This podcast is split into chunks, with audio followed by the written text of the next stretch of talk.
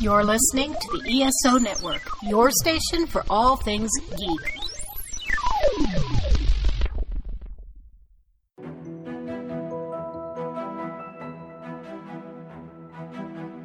We all tell ourselves stories of who we are and why. But we forget that we have the power to define them. That no idea grows from muling striped gum to teeth at your throat tiger without a little help, some guidance, and a whole lot of love along the way. I'm Jaron Surf, and this is Here Be Tigers.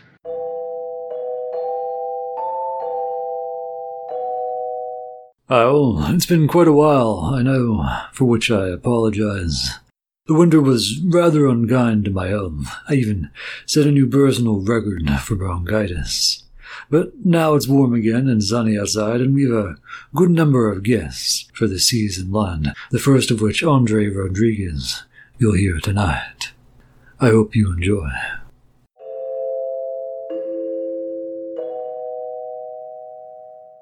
Hi, all. I'm your host, Jared Surf, and this is Be Tigers, the only podcast show where we take life by the tail. Here with me today is Andre Rodriguez, a digital modeler at Blue Sky Studios, previously DreamWorks, and a panelist on Diverse Tunes. Does that cover everything where you're at right now? I, I believe so, and uh, thank you for having me on the show. It's a delight. You know, when I first had a conversation with Jade about the panel, you were the first person she recommended. Oh wow, that's uh, why is that? Why does why was I the first person? She said you have it's not just the compelling story, but that you had a great way of presenting to people the purpose, the means, and the desire that drive diverse tunes. Why it's so necessary as a platform, and why you decided to form it this year. Also, just that I think you because you're so outspoken. If anybody's going to make sure the point comes across, it would be you. Yeah, sometimes that can be a curse as well as a gift. but, but I figured, you know, um, my uh, my mother told me growing up. She said, "People are always going to find excuses to hate you. Don't give them any help by hating yourself. Do what the hell you do what the hell you want to do in life." And so I did. I like since that. I, ever since I heard it, yeah, basically told me, uh, you know, you'll you'll you'll run into the people that are gonna that are gonna support you and be there for you, and then don't worry about the rest of the people. You know. So I know in previous conversations you were incredibly upfront with the idea that this whole notion of pulling yourself by the bootstraps, this illusion of the self-made man is just that, that we don't reach the point in our career of success of being self-sustaining, quote unquote, without so much help on the way. Yeah, I mean, I mean, when I take, when I look at my own life and, um, and I, and I kind of, uh, look at the, the various situations that I've been in and the times that I've learned things and the times that I've had epiphanies, there's always been somebody right there giving their time, given their understanding, you know, giving something to me that then I took and did something with. Mm-hmm. I've never, I can't think of any significant moment in my life where things just came to me from my own accord. That's, that is just utter nonsense. From the time I was born to the, to the time I started working at Blue Sky. When I started working at Blue Sky, even though my reel was ready to present to them, mm-hmm. it was it was a guy that used to work at Blue Sky who told me what to put on my reel. He told me how to present my reel, and then he made a call to Blue Sky and said, "Look at this guy's reel." So yeah, that whole bootstrap thing is is, is a bunch of nonsense to me. It's it's all self deification to to justify doing what you want to do in life. You know, depending on what it is that you want to do, some people might you know want to take take things further than what another person will do. But a lot of times people would justify it saying, well, I've earned my way to this point, so I get to do what I want to do because I've earned this on my own, which is just, it's and, not true. And it's so weird because it denies your origins. Exactly. And I'm, and I'll never do that. I'm not that, for, yeah, I, for me to say that I did it all on my own, I'm, I'm spitting in my mother's face, I'm spitting in my father's face, all my friends, my mentors, my teachers, and I'm not going to do that. I think one of the most early salient points in our, our first conversation, I believe it was, you said to me, as your mother said to you, you wouldn't be here if I hadn't given birth to you and fed you daily. Yeah, absolutely. And and I, and a lot of my a lot of the stuff she taught me through our various conversations when I was growing up, I still use today. So yeah, it's just I don't yeah the, the bootstrap thing I don't I don't and and I don't like the term self-made either. I'm not self-made. I'm a bunch of different people's understanding and love and wisdom all combined into the, into this one body. You know. Oh, it's a. I was rereading. A, it was an interview or a conversation with Viktor Frankl, who's a noted philosopher, Holocaust survivor, and an existentialist who spent his life trying to give purpose to what he had survived. And all, for all those reasons, you would think because of what he'd endured, of what he'd suffered, what he'd witnessed, this man would have no faith and, and hope in the future of humanity. Yet here he is in this conversation quoting Goethe saying, now, mind you, this is a man who, after having survived the Holocaust, is famous for saying the following phrase The best of us did not survive. Not just the noblest, the kindest, the altruist, or the self sacrificing, but that, was which, that which was best in us. That we, our own good intentions died in an effort to endure what we, we went through. Take this same man now as he is teaching and talking to the next generations, and he's quoting Goethe saying, if we take man as he is, we make him worse. But if we take him as we should be, we make, able, uh, we make him capable of becoming what he can be. Absolutely, I, be- I believe that. And um, a lot of times, you know, when I'm when I, through my through my journey through this uh, through the animation industry, I mean, we can go back before that, but just taking the an- animation industry, um, when I was working at at DreamWorks, and a lot of times, you know, I was in, I was whether it be facilities, because I started in facilities and I worked my way up to an artist position. Mm-hmm. It took about four and a half years. But no matter what position I was in, I always looked at the position, I looked at every position the same as to say that this position was entrusted to me to do what I will with it. Mm. So I didn't look at the facilities job was any was any worse or better than the modeling job. They're all the same because it's it's me bringing bringing my integrity to the to the position that makes it what it is you know, and I think that's in the same that's in the same kind of vein as what um uh, what was his name Viktor Viktor Frankl. So in other words, you don't grow to fit the job; you grow the job to fit you. Exactly. Yeah. No matter what job I'm in, I'm gonna I'm gonna bring 110 percent every time because that's who I am. Mm-hmm. And if I do that, then I'll then I will elevate I will elevate that position and leave it in a in a positive state for the next person that's coming in. You know, there was a um there was an art director one time. I was hanging some I was an art PA for a while. Mm-hmm and I was hanging some pictures. And when I hang when I hang artwork on the art boards for the meetings, I use rulers and everything. I hang everything perfectly straight. And this this this art director came by, and um, he said, "Andre, what are you doing?" And I said, "I'm getting these boards ready for you know uh, the art review meeting that we have." Mm-hmm. And he said, "Man, I don't think you have to go through all that for you know for um you know to to make to make them all look presentable or whatever." And I said, uh, "Well, you know, I like to I like to put everything into into what I do." And he said, well, you know, it's not, it's not a big deal. I said, well, how did I say it? I told him, um, I said, I'm not, I'm not proud. I'm not proud of what I do. I'm proud of who I am. And mm. it hmm. shows in everything I do. Mm. And he stopped and said, whoa. He said, okay. and then he, he smiled and walked away. But yeah, I try to, I try to do, so any position I do, I make sure that since I'm proud of who I am and who I've become, I need to show that in everything that I do. So when you're working on the modeling itself, that you are creating the objects that we see in a film, in a movie, in a show, the 3D renders that make that world come to life, that give it a body. Yeah, pretty much. Um, visual development. Uh, it starts with uh, story and visual development. So visual development designs the look of the film, and they design everything that you see on screen, whether it be characters, vehicles, buildings, trees, whatever it is. We have to take those 2D images and interpret them in 3D space. Hmm. Right. So in a virtual world where you have X, Y, Z, right, forward, back, left, right, up, and down. So we have this 3D space. And so if they give me, for instance, I did the tree on Ferdinand, Ferdinand's tree that he would sit under. Oh, right. So I, I built that tree from a few sketches that were done by mm-hmm. um, by one of the visual development um, designers. So once I got once I got the the drawing and I built the tree, I did a rough and then the art director would come by. He would look at the rough. We'd orbit around around the tree, looking at it. Then we'd look at it through the cameras that we had established for for mm-hmm. particular shots, and we had to just kind of we had to just kind of massage the design until it got to a point where it fit in 3D space. It still it still has the same look and the same shape language as the artwork as the artwork that I was given, mm-hmm. but it also can exist in a 3D in a 3D space now. In other words, part of your work there is to make the world we see seem real. It can't just fit the shot. Exactly. Yeah. Exactly. So, it, for instance, it would be a good example would be if you were to if I was to build a Rubik's cube, it looks the same from every side. Mm-hmm. It's a cube. But if you take a tree, a tree has a certain look to it. A weeping willow looks different from a redwood, looks different from a birch. They have these elements to them that make them look like them. And so I have to make sure I get the shot that we want, but at the same time keeping the tree looking like what it's supposed to look like from every angle. So it's a real, it's a fine, it's a fine kind of balance between art and and and bringing in some real world. Right, because you're, you're playing with ideas and representation. What Yeah. what conveys the idea of tree, of this kind of tree? What shapes Exactly. evoke that? What movements suggest that? Even if it's not a perfect or it, and in some ways, it doesn't even have to be a a hundred percent real to a human eye rendering of a willow tree. It just has to say to our mind and what we pull from that. This is that kind of tree. We'll fill in the detail. Exactly. And a lot of times um, with the artist, the artist will do, they'll give us a sketch, and then we take the sketch and take it further.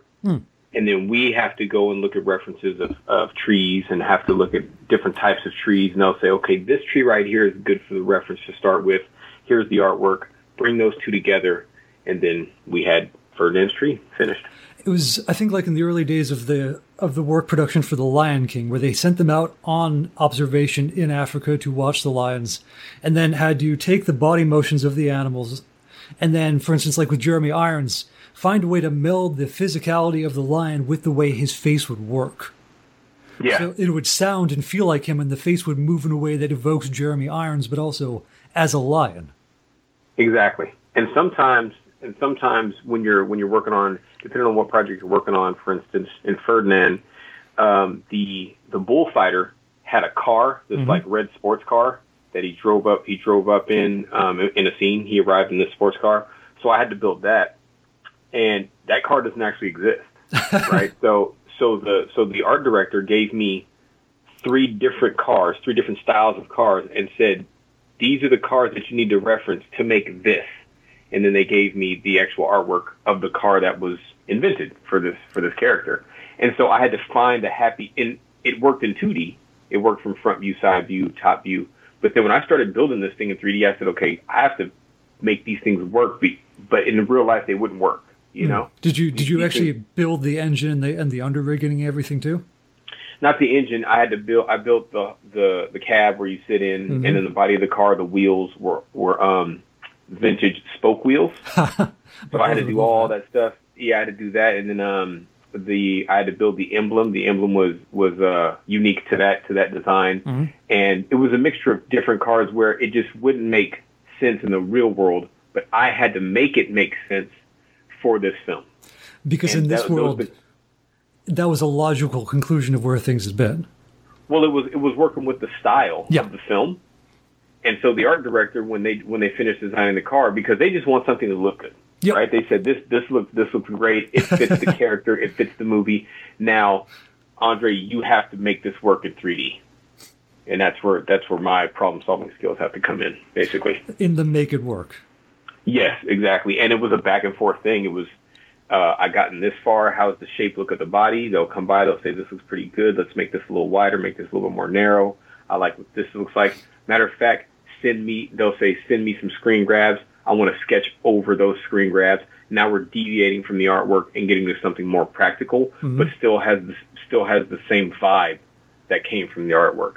So it's You it's know. not a linear process. You're able to inform how the actual object they want to see moves in the world. Oh yeah, Just sits in absolutely. it, Yeah, yeah. it's yeah, it's a lot of time, uh, like characters, for instance. Characters are the it's the art department, the modeling department materials that paints everything, right? Mm-hmm. And then rigging, the person that would rig um, the the character to move.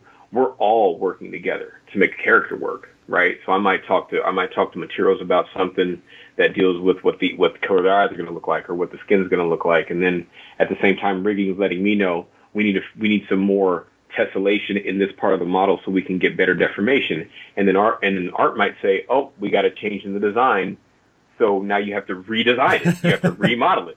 So it's yeah, it's a it's a it's a back and forth. It's a, it's a serious collaboration. It's fun. Do you ever feel like you're going to work to have let to do Legos by committee?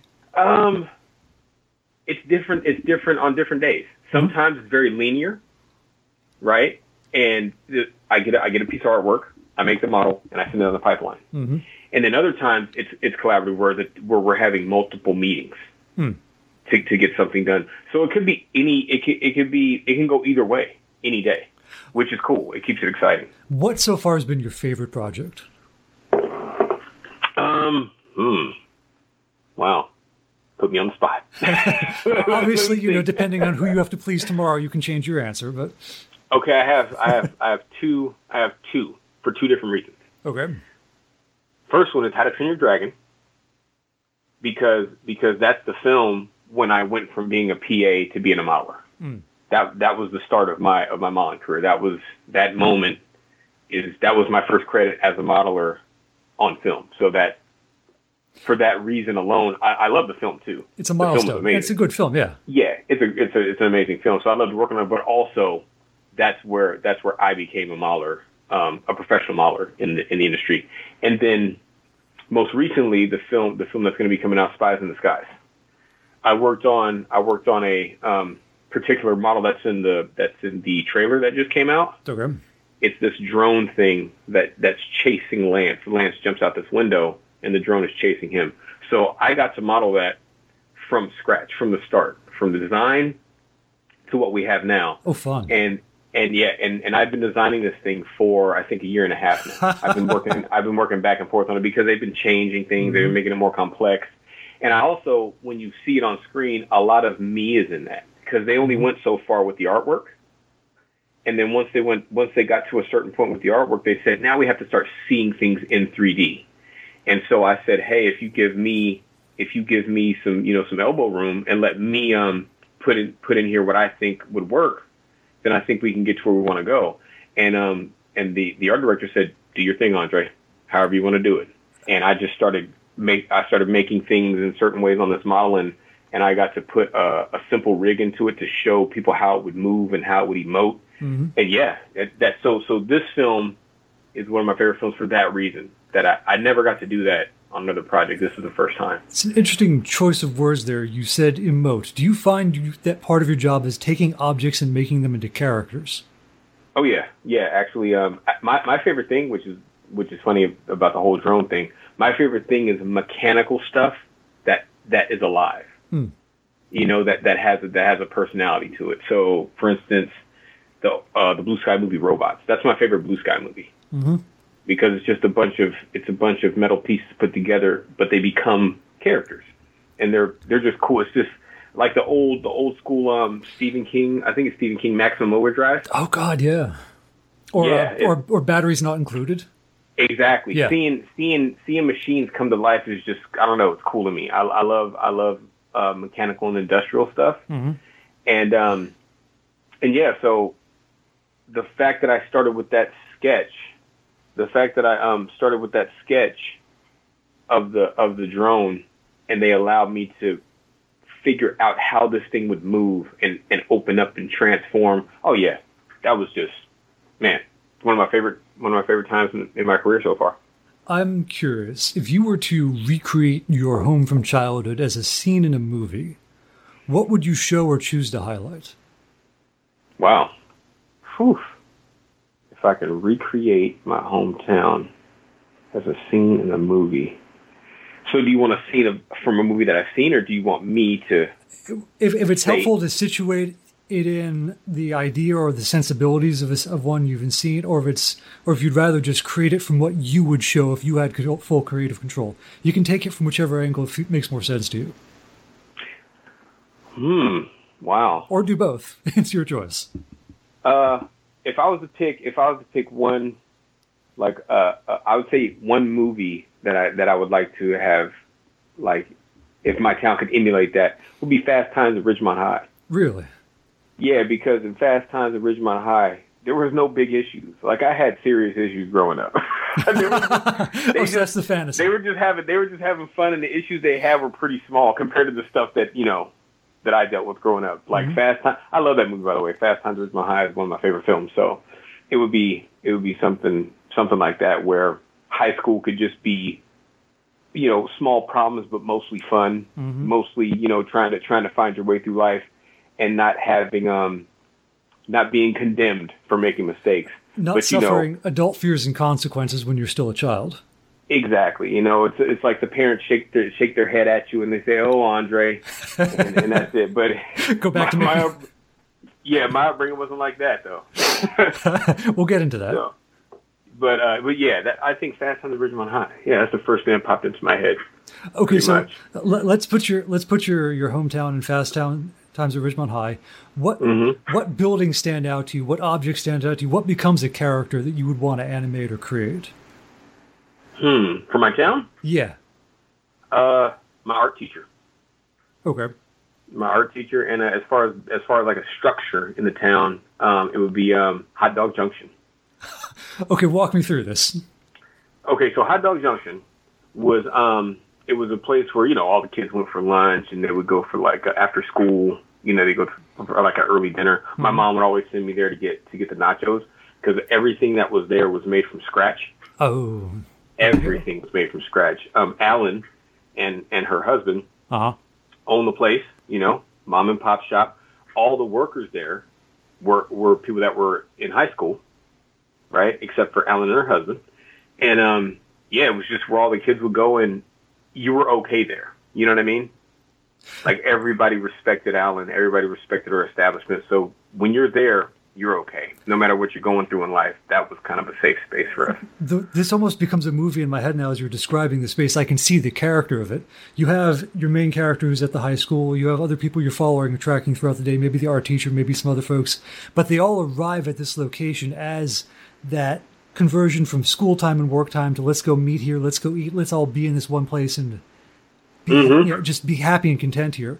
It was, yes, exactly. The the one thing that is different though is that a lot of times the adults would go in there. It was just the kids. Every now and again, you see an adult come in to pick up their kids or something like that, but for the most part, it was just the kids that were there. And um, and I think Alan fashioned it that way because she wanted to have a safe space for all the kids where they can go and just, you know, have fun, eat eat nachos and eat chili dogs and stuff, and and not worry about the uh, the worries of the world, and you know, not worry about homework and all that kind of stuff. I still remember in my hometown when we had that change from being allowed out in the parks and the streets after night to having a curfew.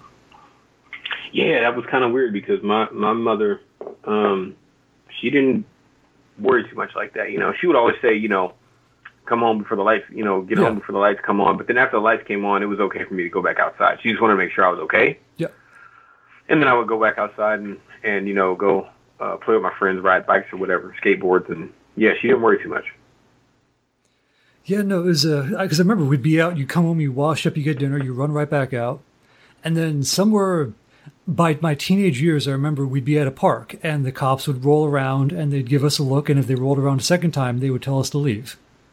Mm-hmm. And it was this moment of where can we go? We're not old enough to be anywhere else where we could be as a hangout in the community, and you've created no space for us that Yeah. not our you know that isn't our home and some of my friends didn't you know have a great home life so being out with us was more enjoyable for them Yeah, I had a, I had a, um, a few friends uh, that were like that. Definitely, they didn't want to go home. or if they did it was to someone else's home for someone else's dinner and stay over there for as long as they could before they had to go home Yeah, a few times. There was there was a handful of times where my friends would come over and, and eat at my house, and my mom wouldn't. You know, she'd be fine with it. You know, she she talk she talk a little bit of she talk a little bit of, of, smack. You know, boy, why aren't you at home?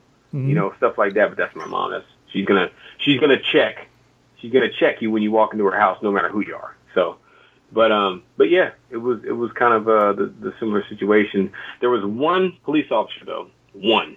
He grew up with my older my older brothers, Okay. and um, he was cool. Anytime he'd see us out having fun, he'd leave us alone, and he'd tell the other police officers, "Leave them alone.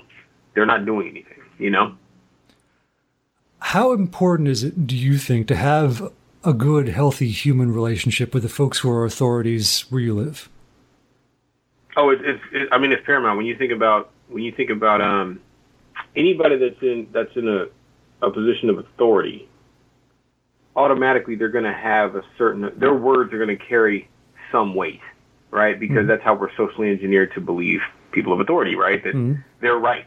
You know, when uh, when they when they give their opinion on something, or if they do something wrong, they get a presumption of innocence, right? Uh, we're, we're all supposed to we're all supposed to make a thousand excuses for them.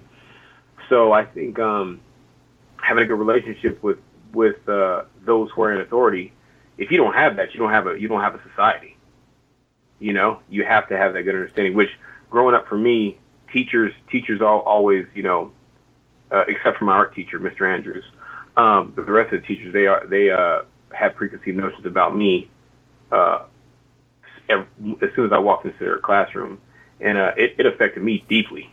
You know, for two reasons. One is I'm I, there are these preconceived notions and they're just negative, mm-hmm. so that already hurts. And two, since they're since they're they're a figure of authority, how can I respond to that?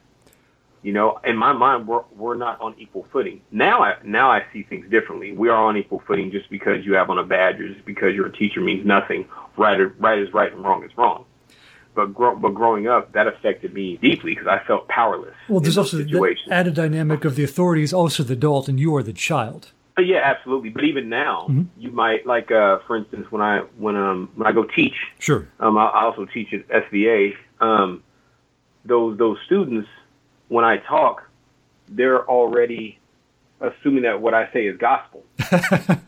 And the first thing I tell them at the beginning of class, I say, I am a student just like you, but I'm learning something else somewhere else while you're learning this from me. So we're the same. There's no there's no hierarchy here. You know, and and they immediately get calm. They say, Wow, I, I never heard a teacher talk like that before. I said, Well I said, if you teach me something in that moment you're the teacher, I'm the student. So let's not let's let's let's get rid of all that and let's just be let's just be human beings trying to help each other become better. My my favorite exercise for role reversal, and it was on a father son relationship, but it's applicable elsewhere. I was out in New Zealand, and I, I may have told you this story before, but for the audience, I don't think they've heard it. I was out in New Zealand, uh, Auckland, and we went to one of the islands not too far, and there's a fellow Maori who had left his tribe, gone off to do his own thing, didn't want to be involved in the family politics, ended up becoming a jeweler, had a son who was about five, who drove him crazy. And one day he invented this game. He said, Okay, you're the dad, I'm the son. What do you do? And the son immediately starts bossing around. Do this, do this, do that. And his reply is, No, no, no, I don't wanna. Why? And his son looks at him and goes, I don't want to play this anymore. I'm bored. I'm tired and, and, of all the work you have to do for me. Yeah, right. and that's that's a, that's actually a perfect uh, that's a perfect uh, role reversal right there. Actually, that's a good exercise. I should have I should have did that on my son. but it's a, it's that moment of the realization of wait, you have, the human experiences I have are analogous to human experiences you have. It's just really easy for me to not see them. Yeah, and and um and so I think going back with you know dealing with figures of authority, um, a lot of and I think here's the reason I think why we have such um such a chasm between subordinates and people of authority is because a lot of times there's no there's no transparency when it comes to people of authority and there's no accountability. Mm.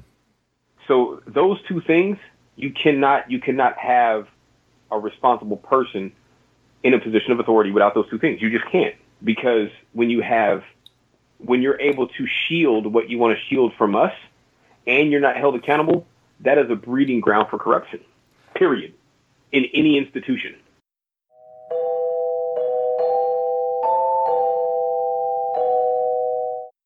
This week on Myopia Defend Your Childhood.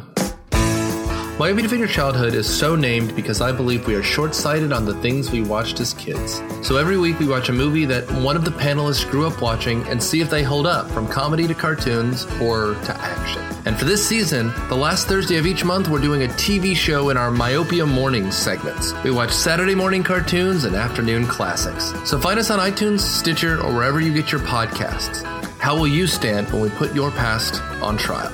Myopia Defend Your Childhood is a member of the ESO network and produced by Dude Letter Podcasting.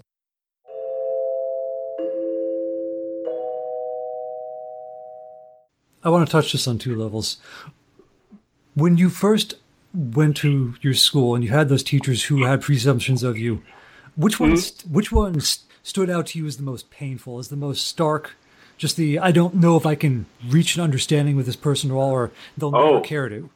I got I got the perfect one for you. Okay. And this is hilarious. This is kind of strange. So my art teacher, Mr. Andrews, that's the guy that basically was the reason that I'm alive today, okay. right? And the person that the teacher that treated me the worst ever in my life, and I'll never forget it, was his wife. Really? Yeah, and she was an English teacher in junior high. Hmm. Right, Mr. Andrews was a high school art teacher. So when I was in junior high, and I didn't know that they were uh, married. I had no idea. Right, because teachers don't exist way- outside I- of school. Exactly. So I learned this way later. Well, I learned this from him because he, again, he was transparent with me with about his life and his struggles. So that, so I felt that kind of connection. That w- it wasn't teacher student anymore. It was like this is a mentor of mine. This is somebody that's going to be walking through life with me. You know. So I found out way later that they were that they were married. But um, he, uh, she, something came up missing in class, right? And mind you, when I'm in this English class, I listen, I participate, I do my homework, I'm, the whole nine, you know? So something came up missing in class, something off of her desk or whatever. And, uh, she didn't know who took it. Um, so she does, when she does roll every morning, somebody takes the roll paper to, you know, to the, to the uh, principal, you know, to the office, administrative office. So that day she asked me to do it. And when I was gone, she had somebody look through my bag. Oh, Yeah. oh, And I asked me how many black kids were in that class. yeah. Yeah. Yeah. And and what's weird and, and what's weird is I we've never had an issue. I was always attentive in class. I didn't I didn't uh, speak out of turn. I raised my hand. I did my homework. I used to um so back in the day when I would just draw everything. I would draw all the time because that's when that's where I started my career drawing. My my brother taught me. Um my brother taught me how to draw when I was like 2. Oh, wow. So, so, um, yeah, so I would draw stuff for her and whatnot. And I was like, I, I didn't understand why she thought I took it. So this was this I was a real sense of didn't get it. betrayal. Yeah, absolutely. I can, I can remember vividly how the classroom looked, where she sat, where I was. I remember the kid walking up to me after class saying, um, hey, Dre, uh, you know, such the teacher, Mrs. Andrews asked me to go through your bag. I didn't want to, but she's the teacher, yada, yada, yada. You know, hmm. I just want to let you know. And I'm, I'm assuming that he told me because he saw how much I thought she was on my side. You know, how much she, she, how much she respected me as a, as a, a good student, as a student that was working hard. I was like, wow, okay, so this is where my, and my mother told me about these things that would happen in life. Really? You know, she said, she said sometimes the skin that you're in is considered a sin.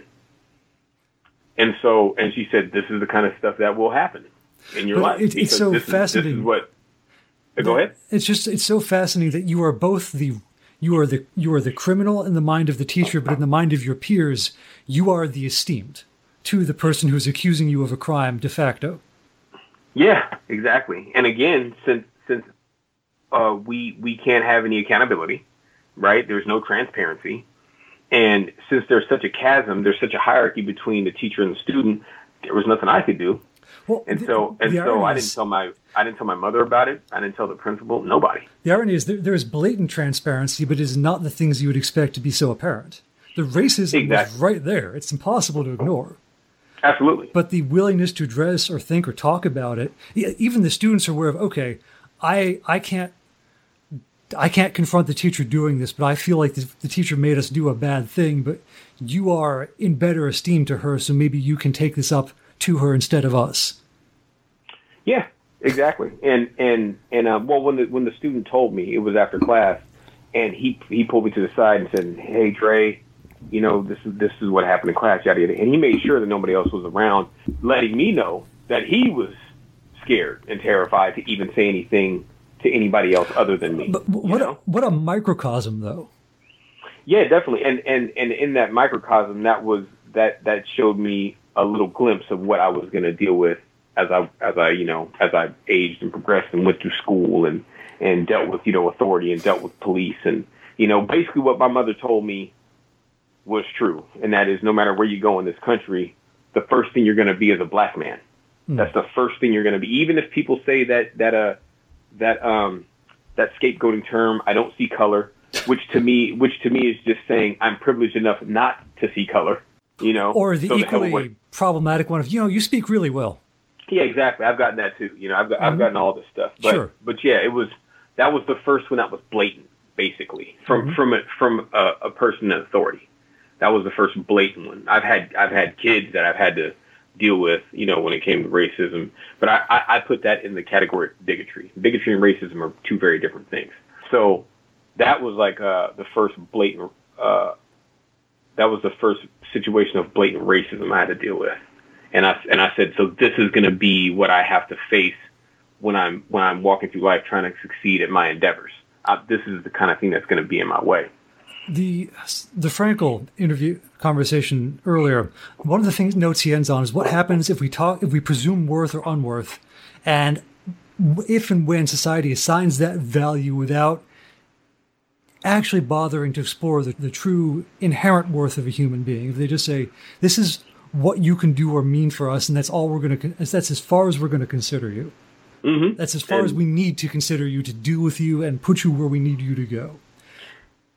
And I think that actually, uh, that kind of uh, mindset is why, uh, for instance, when I was working at DreamWorks, the interns that would come in, Hmm. I treated them as regular employees. You know, I said, I don't look at you as an intern. You're you're you're in the same place I am.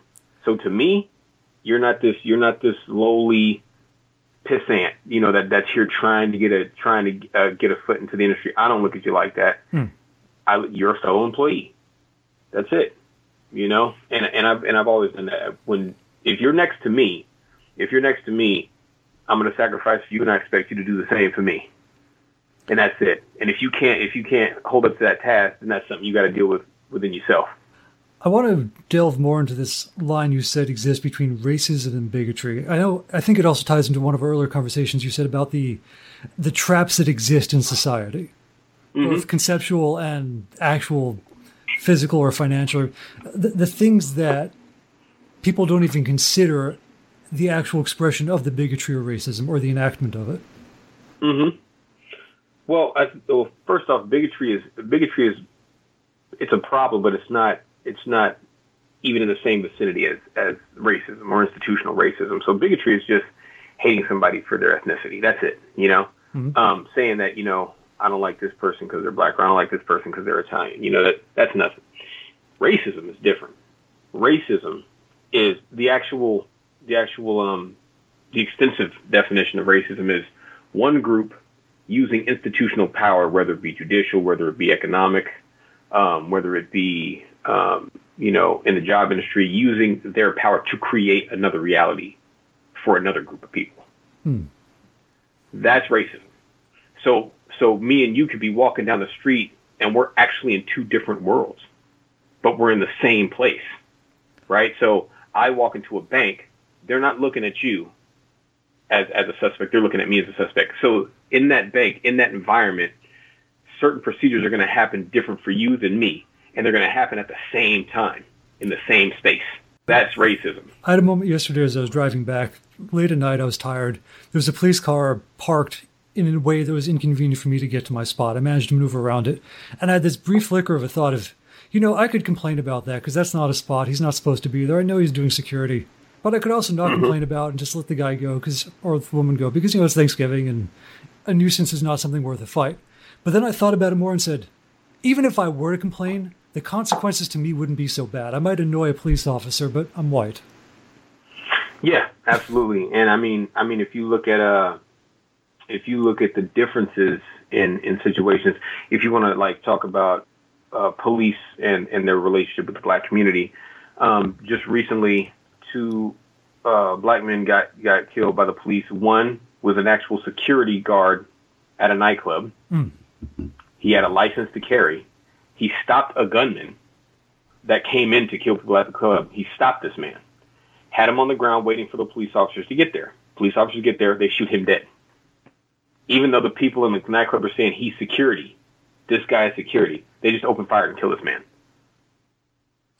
And and one happened uh, one happened this morning too. A military a military police officer was just gunned down at a mall by the police, both black. Now, now we look at now we look at the shooter that that went in and opened fire at the synagogue In Pittsburgh, a yeah. couple of weeks ago, right? He he shot. I think it was what was it? Uh, nine people. Mhm.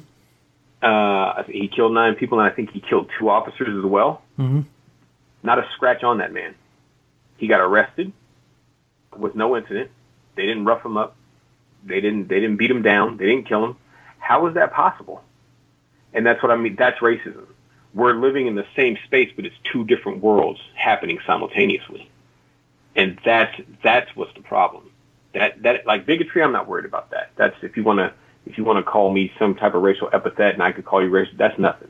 I can't. You you you'll get a loan at a lower interest rate than I will. You'll get a business loan at a at a lower interest rate than I will. Uh, employment for you comes easier. Mm-hmm. Um, I have to be college educated to get the same job that you can get by being a high school dropout. And you may need to change the spelling of your name. Exactly. So If- before they even see a racist. picture of you, they can just see how your name is spelled and go, and this is this is research from even 14, 15 years ago. Piercings, tattoos, Absolutely. spellings of names. If you Mhm. if your name sounded ethnic in some variety. Right. Exactly.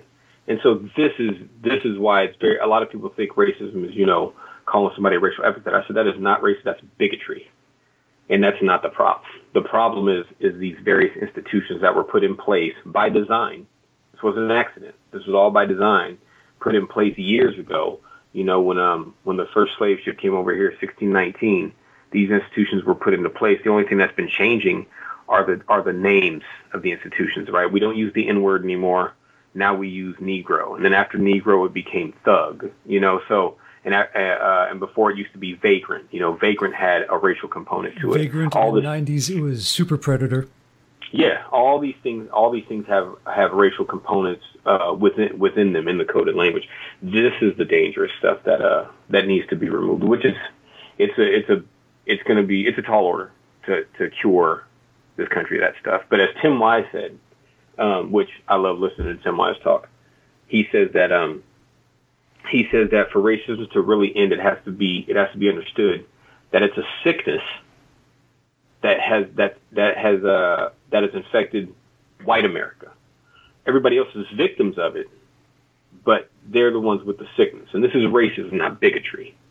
Bigotry, everybody everybody has that, and prejudice, everybody has that. Hmm. Racism, though, is specifically a sickness of white America that needs to be addressed. Then, and, and it needs to be addressed because it's also hurting uh, white America as well. It's hurting white people too. You look at the people. You look at the coal miners in Virginia when um when you know Trump said that he was going to bring back coal, which is a lie. It's not going to come back because technology moves forward. It doesn't move back.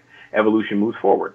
But when a when a um, software company tried to go down to Virginia and teach the coal miners code Mhm. to then retrain them to do other jobs, they were going to teach them for free. I think only two coal miners did it. The rest of them really believed that this guy guy's going to bring coal back, and, and it's like no, your your your your whiteness is not is not a permission to turn back the hands of time, to turn back evolution. But to them, it is. Well, it's also it's part of the rhetoric we see now where you have a lot of white folks, particularly in middle America, who are suffering from crippling poverty and they go, Where's my Yeah. privilege? Exactly, and that's and that's why Tim Wise says it's it's not just dangerous. You know, we're we're we're dealing with we're we're victimized by racism in one way, and then white people are victimized by it another way, and that is white America's not advancing as fast as when you look at who's opening up more businesses. The black community is opening up more businesses than any other any other uh, demographic right now. You know, the highest educated people here right now are Nigerians. I will So- never forget in high school applying for student loans to college. And my family had some money, but we were in pretty tight straits for a long time there. And I looked at the categories of minority. And I casually asked, well, that's odd. Jew isn't on there. And someone equally casually replied, well, said, that's because you guys are rich. They weren't Well, saying think- me specifically. It's like, well, you know, Jews have the money. And I just Right. kind of sat there going, I wish. I know them. I know those Well, I that do. I think definitely. I think I think what uh, there's a one of my coworkers. He's Jewish, and we talk about this a lot. I said one one thing that I respect about the Jewish community is after the Holocaust, after all that all that mayhem that went down that was set upon them, what did they do? They closed ranks and just started working together, and stayed quiet and, and built up their neighborhoods and built up their communities. Well, I think you know? and and and i think the, the the reason they were able to do that so clandestine is because they were able to change their names right? Mm-hmm. Stanley lieber became stan lee if you look at Right. the early Reform Temple movement, say go to Temple Emanu-El in New York City, it is designed deliberately and intentionally to look like a cathedral. The services there run like a Catholic church. there you go so so so so I res, I respect the Jewish community uh, was able to was able to use was was able to use their shade of skin as a weapon against racism. Right? Mm-hmm. We don't have that though. Well, no, and then and it only goes that. so far. Like you go to Israel, if you're a non-white Jew, your life is difficult there, which is Oh yeah, oh yeah, definitely. Yeah, It's- Weird. It's, different. Yeah, it's different as you go across the globe. There's Yeah. going to be different places. Um, certain parts of Africa, I think it was back in uh, the late '90s. I think it was certain parts of Africa. They were advising white people not to travel there. You know, and uh, but um, you're right that in certain areas there are certain demographics uh, or certain people from different ethnicities that will deal with like different forms of strife and different forms of disenfranchisement and things like that. So it's definitely it's definitely weird on where you can go and how you have to be in certain areas of the world. But one thing that a Jewish person, depending on depending on how you look, your shade, you can always hide. You know, you can change your name. You know, you can to a point. point, and this is where I find racism it manifests in different ways depending on which particular group is the, is the victim you're talking about. Among the Jews, Yeah. I find it's highly cyclical. When everything is going financially and politically well in a country, we can hide. yeah, when we hit the point now where most of the Holocaust survivors have died, where it's now just a thing in movies and books and pop culture, where you don't per se know anyone who was a survivor, where that tattoo of numbers doesn't have any significant meaning to you or to your family, then it's easier to go, well, maybe it wasn't that bad. Maybe fascism had some good idea. It's easier for Nazism to creep back in and for Jews to start looking like the manipulators behind the scenes again. All those very old tropes. And they are. Yeah, yeah, yeah. Uh, Well, I think I think those old those old myths because you know black folks there's been some myths placed on our on our ethnicity as well. Oh, sure. I think I think for for for me I don't that type of stuff I don't focus on because there's always going to be somebody out there in the shadows, you know, um, trying to spread this this this these weird uh, um, how can you call them these weird stories to like scare people, right?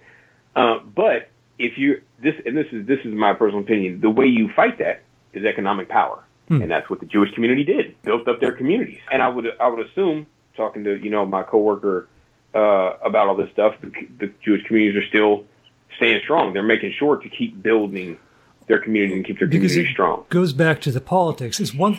It is one thing when it is just the lunatic on the fringes saying "Death to Israel, Jews have horns," etc., etc. The Council of Zion. It's another thing when those people are the folks making policy. And Oh yeah, absolutely, and that, and that that's why I think that's why I think there is no there is no kumbaya approach in my opinion. My opinion is that like for the black community, we need n- number one economic power. You know, of our own. We need our own economic power. We need our own political party, and we also need to we also need to help Africa, our our homeland where we came from. We need to make sure that that's uh, economically healthy as well. do you, when you say on political parties, that do you feel appropriated by both parties? Yeah, I don't even consider myself in a party. I don't consider myself Republican, Democrat. No, none, none of those. None of those. Uh, and there was this. There's this weird myth that you know the Republicans used to be used to be for um, for equality, and then and then it flipped in the 70s, and it became the Democrats that were um, that were about equality. Uh, Right. And and that's not necessarily the case. The case was that they were about both parties. Both parties did it did flip, but in in that whole in that turmoil between the two parties, black folks were never considered. Never, ever. You never heard you never heard of any policy that was that was that was brought up in any political discussion that said this is to this is to counterbalance what happened to black folks over here.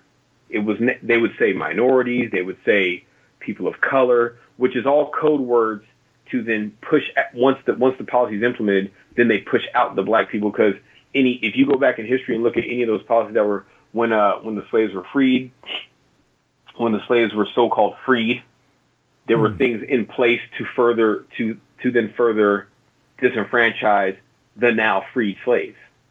And then in the civil rights movement, when the civil rights movement was taking place and policies were put in place, say for say voter um, voter rights, when when uh when black folks got voter rights, um, then when we would try to vote, we would get lynched, and then the people that were lynching us would not go to prison.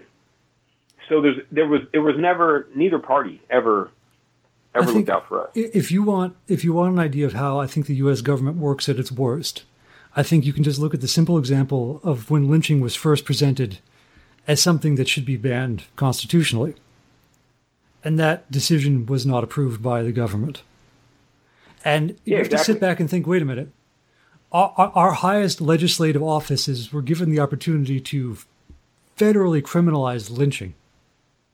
And we looked and said, you know, that might annoy too many of our constituents, Exactly, or and, too many of the wrong constituents. Yeah, and, and that's why and that's why for me, when it comes to you know when you talk about institutional racism or when you talk about the disenfranchisement of people of color, the only people that are still in in in discussion about all this stuff is white America.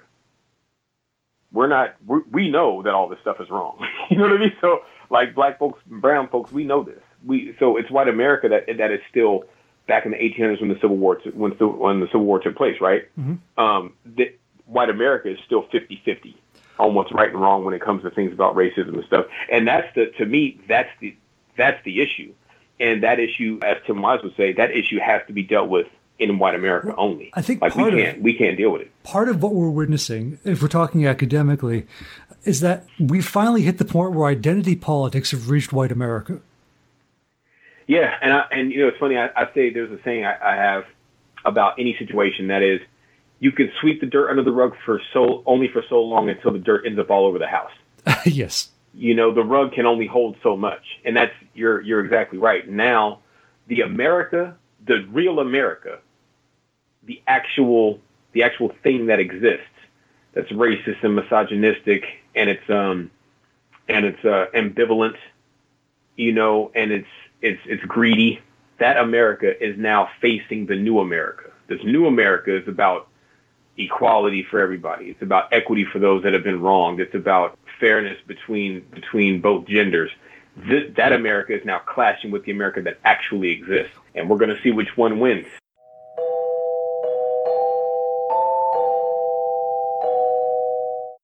Hey, this is Mike. A few months back, I was given the assignment of creating a new promo for the Earth Station One podcast. I figured I had a ton of time, but I kind of got distracted. Go figure. And we realized we had somehow missed our deadline. Ay, so here I am late at night trying to figure out something creative to get you to listen to our show. I guess I could just use my announcer voice. Listen to the Earth Station One podcast. For almost nine years, we've been bringing your inner geek out to play. We're a founding member of the ESO network, and you can find us up on most media players like iTunes, Stitcher Radio, or wherever fine podcasts are found. I think that might work.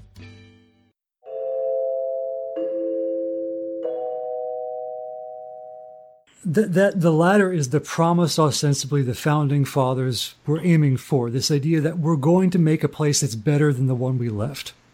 We're going to aim higher than where we know man is at in the hopes that he will fall down to where he could be. But at the same time, when they when those people came over here and they said we want to make a place better than what we left, it was only going to be a place better for white men. Well, yes, because when they said man, they had a very narrow definition of who fit that. Exactly, and and I think that America, that America has always existed. We've always been that. Now we've had situations where, you know, when 9/11 happened, people came together and helped each other, you know, in that crisis. But it shouldn't take buildings falling down in a city, right, for, for people to start coming together and helping each other. It shouldn't take that, right? I- I listened to- does, I listened to a comedian- a- No, it's it, it's salient because I listened to a comedian who has been saying for a year and a half we are headed toward a fascist government if we let things continue, and people going, "Well, you're just crying wolf, you're just crying Hitler," and his final response is, "What is it going to take? Do you have to have people gassed before you finally see the pattern repeating itself?" Yeah, I mean that's it's true. Like what how and it's it's funny you said you said that because a friend of mine we had me and a friend of mine had a discussion about what happened with with uh, the election of Trump and he said he he blames Hillary not running a good campaign yada yada yada Sure. and I said I said no I said I said this happened because of what happened in the 60s and he said what happened in the 60s I said nothing y'all sat there at the table with your racist cousins, uncles, and aunts, and you let that shit slide. That's what brought. If Trump didn't see, if there was not an environment that Trump could take advantage of, he wouldn't have gotten office. And that that environment was allowed to exist because people like my, my friend Derek, he, he's white, he's from Ohio, he has a lot of racist, he has a lot of racist relatives. I said, you didn't disown your family, you didn't punish them for that kind of behavior and, and, and that kind of thinking. You didn't punish them back then. Mm. You didn't take care of it then. That's why Trump is in office. It has nothing to do with Hillary running a bad campaign. The fact that people responded to, to Trump and, and supported that says what America is. And America is what it's always been. Still the same thing that the, the, the founding fathers, I call, I call them the founding tyrants because that's what they were. They were slave owners. I can't, I can't call somebody a father I wouldn't call my father, you know, father if he if he mistreated me bad enough, right? Mm-hmm. Um, yeah, when when they when they wrote the Constitution and women were not to be considered, they couldn't they couldn't vote, they couldn't own land, and then and black people were three fifths of a human. That America still exists. We just have now. It's just it's just different coded language. Yes, some people have, you know, you got you have people of color that have jobs, but you if you look at the very top of America, who runs America? It's still very white. It's still very male still to this day. So, when you're working with diverse students and when you're teaching, you obviously are sitting down with students and presenting them with these challenges, with these difficulties, with the reality of what they're going to graduate into. How do mm-hmm. you move from all of that, from this idea of disenfranchisement, of no power, of not enough power, to what we can do, what we should do, what we can actually accomplish now? Um, well, first off, we, we actually discussed this at one of the panels, and I said the first thing, um, you know, I was talking to the audience. I said the first thing everybody here needs to do is you need to decide if you're willing to lose for your for your ethics. If you're not willing to lose for your ethics, then just sit in the chair, have you know, do your do your work, have fun at the job, you know, get your credits in movies and stuff, and you know, have have a good career, you know, have fun, cool. I said, but if you are willing to lose, then it's going to be a lot of it's going to be a lot of uncomfortable situations. It's going to be a lot of times you're going to speak up, and you're going to be the only one in the room speaking up. The people that claim they're your friends, all of a sudden are silent. You know, they're in the they're in the they're in the back of the room not saying anything. Trying and then and then when the meeting is over, then they come to you and say how much they support you. I said these are the things you have to first you have to accept that this is how it's going to be uh, if you decide if you decide to make change. Second, I said you need to just educate yourself on what's needed. Like for instance, I believe that, you know, like I said before, economic power is the only is the only thing that will really combat this because if you don't have if you don't have um, if you don't have the same tools that the oppressor has, how are you going to, you know, um, knock the oppressor off the throne, basically, for lack of a better term?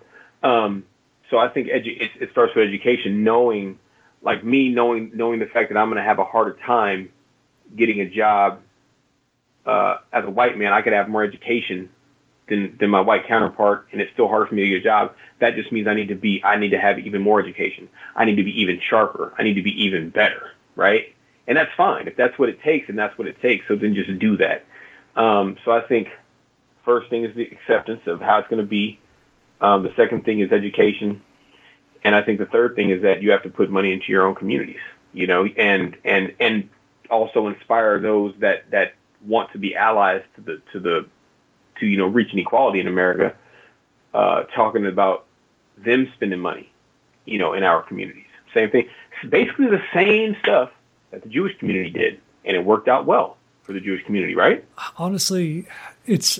I used to work with the Women's Market in New York Life, and I used to write for the Glass Hammer. It's the the the methods don't change by and large. It's still paths to success, support, mentorship, reinvestment, continuation, giving people the education and the resources they need.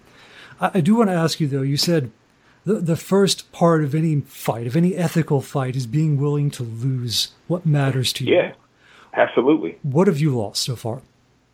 Um, well, I went to I went to prison behind my ethics, and I almost lost my life. I almost got twenty five to life. Why? So um, a friend of mine, a white guy, he, we're still, we're still, um, that's still my ace to this day. Um, he, uh, some, some white dudes said that he shouldn't be hanging around me because I'm black and he better stop hanging around me or else, blah, blah, blah. Mm. Make a, make a long story short, best defense is a good offense. And, uh, hey, you know, I, but that's, he, that's my, that's my people. You know what I'm saying? Mm-hmm. So I rode I rode for him and he rode for me. Um, so yeah, I lost a, I, I almost lost my life. You know, but but I wouldn't change it because again, it's all about it's all about where do you stand in life. That's all you have. I don't have. I'm sitting right now at home, surrounded by my studio. Right, one fire can take all this stuff away from me. Hmm. It could be gone. Right, all my files that I've created over the years, um, my music and my 3D stuff, my pictures of of the various events I've been, it could be all gone. All you have is the square you stand on. That's all you have. And I think people get blinded when they get a nice car, they get a nice home, they start thinking that you have you don't have that stuff. That could that could be gone in one fell swoop, right? One hurricane, one earthquake, one fire, somebody breaks in and arson, it doesn't matter. It could be gone. All you have is your square. So for me, this I mean I like the way I live. It's it's it's, it's beautiful, but I contrast it with anything is more beautiful than the cell that I was in, right? Mm. For the for the two years, eight months I was in there. Anything is better than that than than being in that cell. And even in there, I stood on my square. You know, even in there, the politics because there's there's prison politics as well as you know you got politics out here in the real world. There's prison politics as well. I, I stood on my square in there too, We could and I said this, and I said this is me, and I'm not changing. And if anybody has a problem with that, we can take care of it. We could and we probably should with the rest of the panel too do a further episode on prison recidivism and how it trains people to come back. Oh yeah, absolutely. We can do that. I can give you some. I can give you some anecdotal stuff and some some data driven stuff as well. No, it's a it's a it's a horrifying combination, particularly as it's become a privatized industry. Just a Absolutely, absolutely. But I, because of what you said, I am curious. Have you ever read the Sufi poet Rumi, Jalaluddin Rumi? Because I haven't read that. a lot of what he talks about is the self annihilation as you learn to finally accept what you actually have. And a lot of his poetry is on about, you know, like with the, you know, vanity of vanities and Ecclesiastes, the idea that once you take everything else away, what in actuality is left of you? What matters? Exactly, exactly. And and uh, and and for me, so where I come from, I can still go back there, and my people over there respect me. And then when I go to work at Blue Sky, my my coworkers respect me. When I go to Diverse Tunes and I'm on a panel, my fellow panelists they respect me. To me, that's real. Everything else is. I, I tell people all the time, my career is a dream. It's not real because it can be taken away from me. Hmm. Right? I you can they can fire me whenever they want. You know, it's, it's not my company. That will And even if employment, yeah. yeah, and if and even if it was my company, my company could I could have a string of bad movies and I could declare bankruptcy and it's gone. It's all a dream, you know, and I love it. I, I'm I'm fortunate to be living this dream. I and I and I'm blessed and I'm thankful for it. But I know that it can end at any time, and I have no control over that. What I do have control over is I'm not going to be I'm not going to stand next to bullshit just to have that dream or just to have that that that job. I'm not doing that. I I can't I can't do that. So I think that's if you're willing to lose, then you can you can definitely be an effective warrior in in in the in the fight for change. But if you're not willing to lose, you know, depending on and and, it, and it's different for everybody, right? Some people can only go so far, you know. And and I think people need to uh, just realize that, find out how far you're willing to go, and let that and let that be it, and and try to stay and try to stay in in those parameters. Me personally, I've almost I almost got fired at DreamWorks like four times, you know, and it, and I and I almost got uh, Was it, fired was here it a once. different reason each time or the same reason? Different reasons. One reason was um one reason was um I got into it with a with a coworker and he threatened me, and uh, I was I was going to put hands on him. so Okay. he he he advanced towards me, and the whole thing started with him talking bad on one of our coworkers, and he was acting very unprofessional. Um, and uh, and so I I talked to him about it, and he lunged at me, and so it was going to happen there. Another time, a friend of mine got sexually harassed, Hmm. and um, I asked her, "How do you want to handle it? I'm ready to go. What do you need?" And she says, "Well, I don't want you to get involved." I said, "No, no, no. You're you're a good friend of mine. What what do we need to do here?" And um, she eventually went to HR, but I told her that I would go to HR with her if she needed. And uh, me and another coworker of mine, we were actually gonna. It's been long enough. Um, when we were at the Mega Megamind wrap party, we were gonna put hands on that guy too, for for putting his hands on our friend. Oh, yeah. So it's, it's those kind of things. Yeah. You know, either you're gonna either you're willing to fight or you're not. You know, and then when my when my girlfriend, who's still my lady right now, um, when she got set up to be fired from from um, from PDI DreamWorks because she was working there with me, when she got fired and she was wrongfully terminated, and you know, I I didn't I didn't bite my tongue. I told everybody what happened, the truth about it, and and uh, that was you know that that kind of put me in a precarious situation as well. But uh, again, this is not my job anyway. I'm just here as long as you allow me to be here. In each of those instances, why ultimately do you think they didn't fire you? Um, oh, it, it go it goes back it goes back to people people embraced me and, and protected me every time. There was somebody there was somebody there that says Andre's Andre's in the right here. He's not he's not um this isn't frivolous things he's talking about here. This is serious stuff. And Andre's a man and you know, Andre is, is a is a man of respect. And that's why he's uh and that's why he's taking the stance he's taking. And if those people weren't there, I would have been done. Especially, um, especially the situation where I almost got into a physical altercation with that gentleman. The the head of the studio at the time, when when they heard about this, the head of the studio said, "What did such and such do to Andre? Because Andre wouldn't act like that." Hmm. The head of the studio said that about me, which shocked me. That shocked me. I was like, "Wow, really?" Because so, you're so acclimated to the presumption of guilt. Well, yeah, I'm, I'm I'm a large black man and I'm outspoken. So you and and the person that was at a studio was a white woman. So I'm thinking, you know, she's she's probably going to think that we're just we're just prone to violence, right? Which is what has been taught in in the whole of society for the last 400 years. That's what's been taught about us. But yeah, when she said when she said what did such and such do to Andre because Andre wouldn't act like that.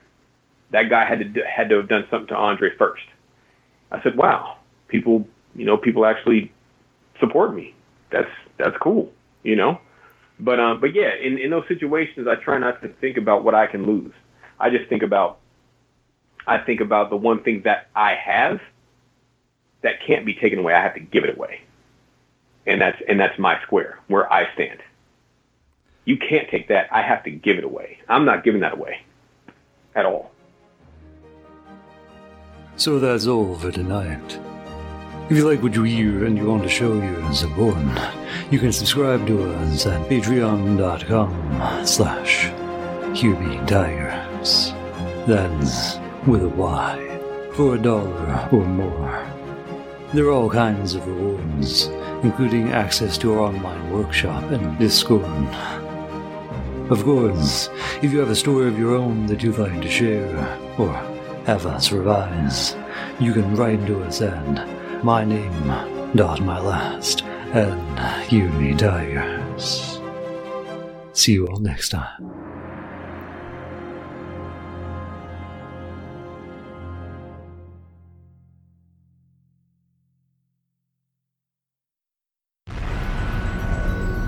This has been a broadcast of the ESO Network. Be part of the crew and help support our shows by donating to our ESO Patreon or by shopping through Amazon.com or the TeePublic Store, which can all be found at www.esonetwork.com. The ESO Network, your station for all things geek.